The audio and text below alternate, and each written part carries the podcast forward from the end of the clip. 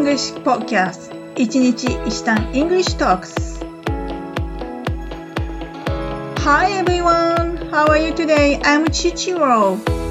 カナダ在住14年目の私が今すぐ使える英語を一日一単語ずつ学習するチャンネルですそれでは始めましょう Let's get started! はい、皆さん、いかがお過ごしですか今日はですね、私、チロールがちょっと旅に出てきたので、そのことをちょっとお話ししたいと思います。私が住んでる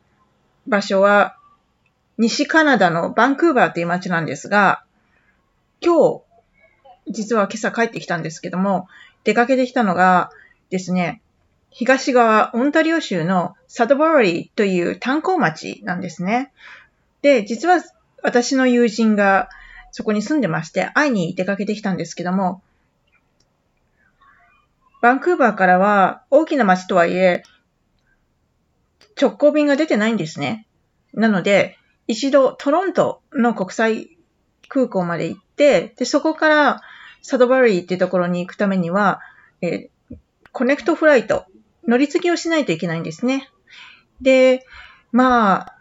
小さい街ですから、飛行機もそんなに大きくないんですよね。で、まあ、どれぐらいの飛行機かなと思ってたんですけど、ジャンボ機とは全く違ってプロペラ機でした。びっくりしました。それでですね、まあ、お出かけしてきたんですけども、そうですね、まあ、トロント、バンクーバー間はだいたい直行で3、4時間ほどで行けるんですけども、そこからまた、あの、connect flight に乗り継ぐには、まあ、空港広いですから、1時間、2時間ぐらいあった方がいいと思うんですよね、余裕で。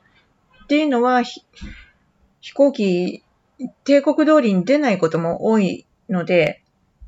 ね、乗り継ぎがあると、やっぱりその乗り継ぎの間の時間が短ければ短いほど、ちょっと不安になりますよね。ですから、そういった時間が少ない場合っていうのは、本当に心配なんですけども、幸い私の場合は、乗り継ぎがうまくいきまして、順調に行けたんです。行きは。でです。で、まあ、オンタリオっていうと、トロントであるとか、オタワ、首都のオタワっていう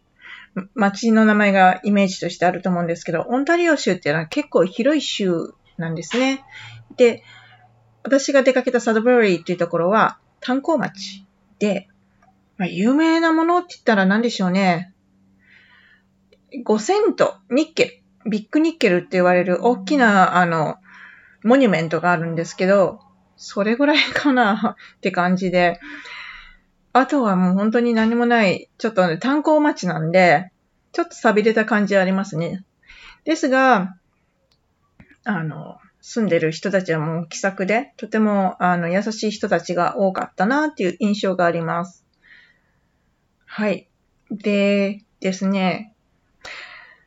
帰り、帰りなんですけど、あ、そうだ、食事の話もしなきゃいけませんね。サドバレイって街は、そうですね、まあ、バンクーバーと違って、割とこう、フレンチ系の、ヨーロッパ系の移民の方も多いんですね。なので、バンクーバーに比べると、英語半分、フレンチ、フランス語半分というような感じでしょうかね。あちこちでフランス語聞こえてきました。ただ、フランスの人が話すフランス語とカナダのフランフランス語は違うそうなんですね。私もその違いはよくわからないんですが、あの、フランス語を話すフレンチの人の話によると、モントリオールやオタワ、オンタリオで話されている、まあ、カナディアンフレンチっていうのは、フランスで話されてるフレンフレンチよりもちょっと古く、古いそうで、よフランス語を話す人の間でもいまいちよくわからない、古臭い、ちょっとダサ、まあ言ってしまえばダサいそうなんですね。私もよくわかんないんですけど、なんだそうです。そうですね。で、まあ、名物なものって言うとそのビッグニッケルぐらいな、かなと思ったんですけど、あと、そうですね、食事に関しては結構、うん、まあ、バンクーバーと変わらない印象はありましたね。えー、まあ、寿司もた、お寿司も食べられましたし、えっ、ー、と、ピザも食べれたし、特に問題はなかったかなって感じですね。で、私、その、サドバリーから帰る時の飛行機で、私はあの、国内旅行だったんで、エアカナダを使ったんですけども、幸い、あの、エアカナダにはアプリがありまして、えー、チェックインするのも、あの、オンライン、パソコンでチェックインして、で、そこから、あの、その情報が自分の携帯のアプリに直直接つながるし、メールも、あの、メールにも、あとテキストテキストメッセージ、あの、で、携帯のメールですね。そちらにも、あの、情報がアップす、アップデートするように、こう、全部リンクしてるんですね。で、行きは全然問題なかったんですよね。で、ラゲージも、あの、コネクト、ふあの、乗り継ぎだったので、その乗り継ぎの時に、カバンがちゃんとあの、コンピューターを通って、アップデートされてれば、あの、お知らせしてくれれば、あ、カバン、荷物もちゃんと乗ったんだなっていうのがわかるんですけど、帰りがですね、トロントからどうもなんかそのテキストメッセージが来なかったんですね。で、なんか嫌な予感がしてたんですけど、予感的中で、やっぱり一つの、あの、ラゲージに、あの、カバンがトロントでちょっと、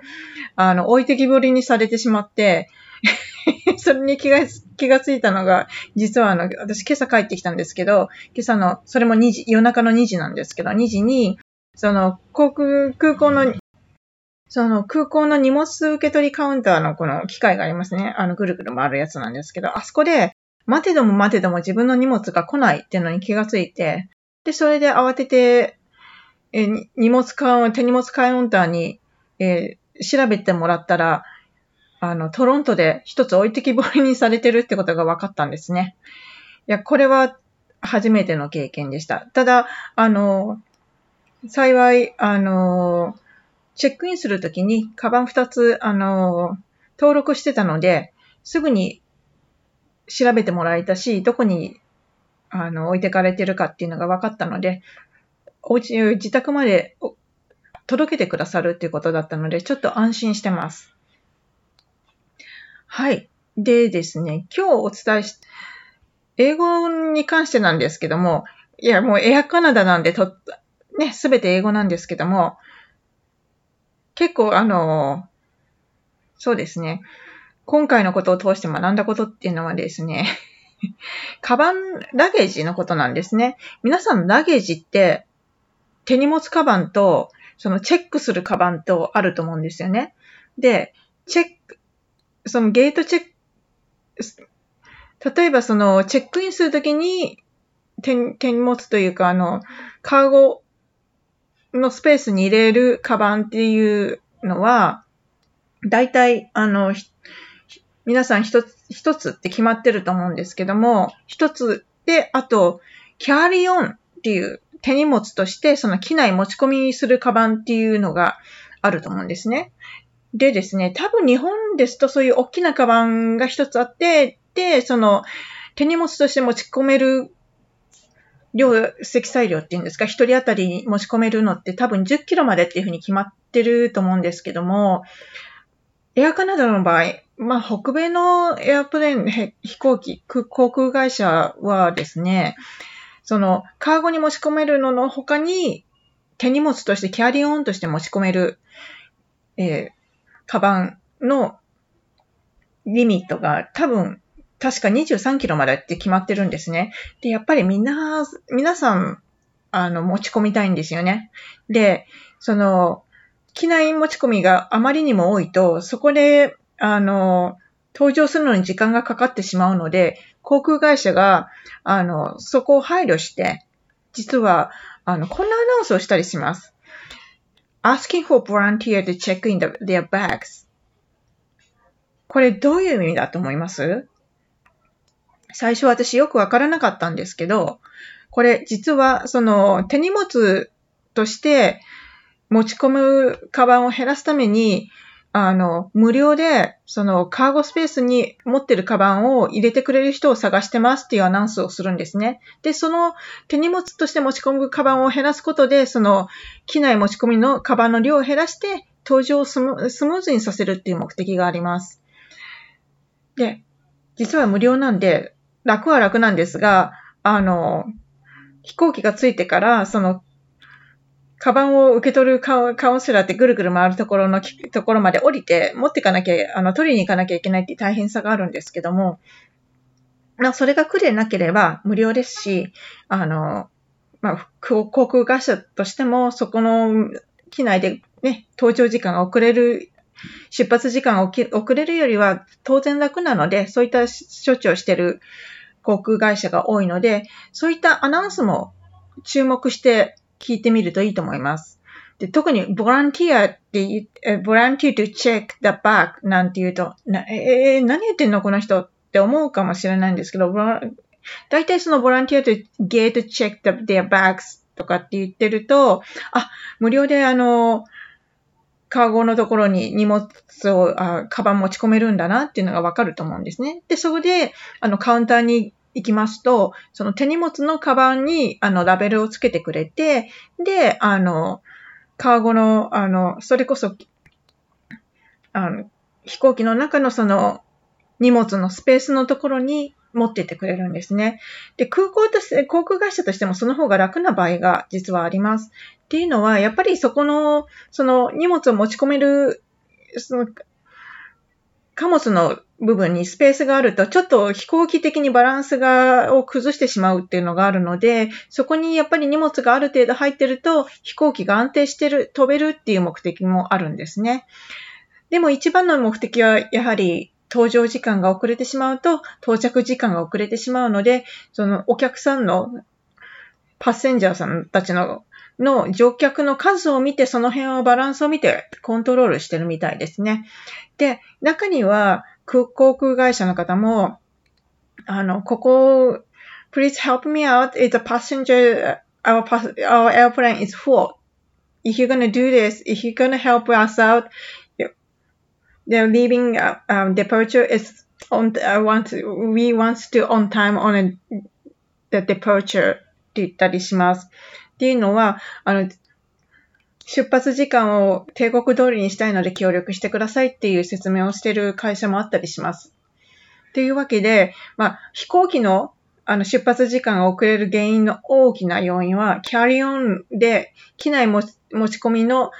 ラゲージを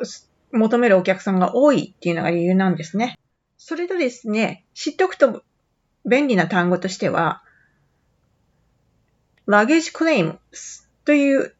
単語があるんですね。この表示はですね、荷物のクレームのオフィスのことなんですけども、まあ、皆さん、飛行機に乗って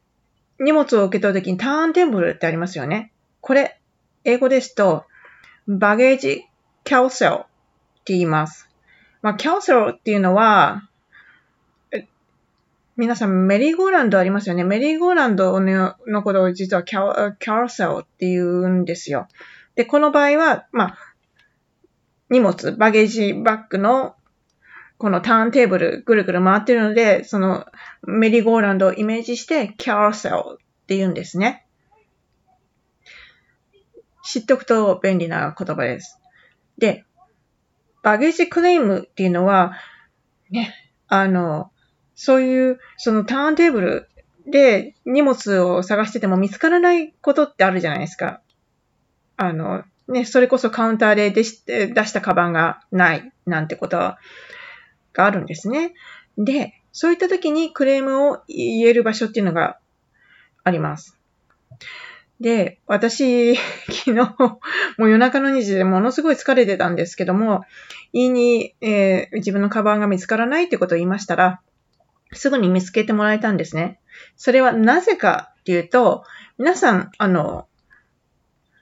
チェック、チェックインするときに、その、カウンターでラベルをつけて、え、自分のトランクを持ってきますよね。で、その、ラベルをつけたときに、実はそのラベルをつけたところの一番先端に、み、あの、大抵どこの空港も、航空会社もあると思うんですけど、バーコードが入ってるんですね。それぞれのラベルに。そのララベル、バーコードの一つを取って、あの、飛行機の、あの、航空チケット、今、ね、それこそ携帯でチェックインする方多いので、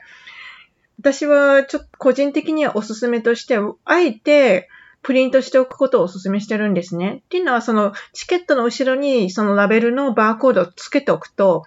自分のそのラゲージのバーコードをもとに、すぐにあの、どこにあるか所在を突き止めてくれるんですよね。なので、あると忘れないで、そのラベルを1枚パッと取って、そのチケットの後ろに貼っつけておくっていうのをお勧めしてます。っていうわけで、まあ、そんな感じでやっておいたおかげで、まあ、私の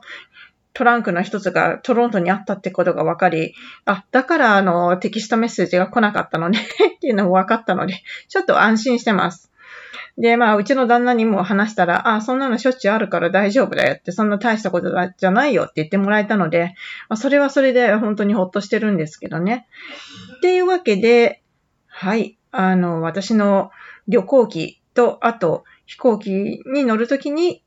気をつけること。あと、今日は単語、えっ、ー、と、チェックダイン、あと、キャリーオン、あと、ゲートチェック、ラゲージ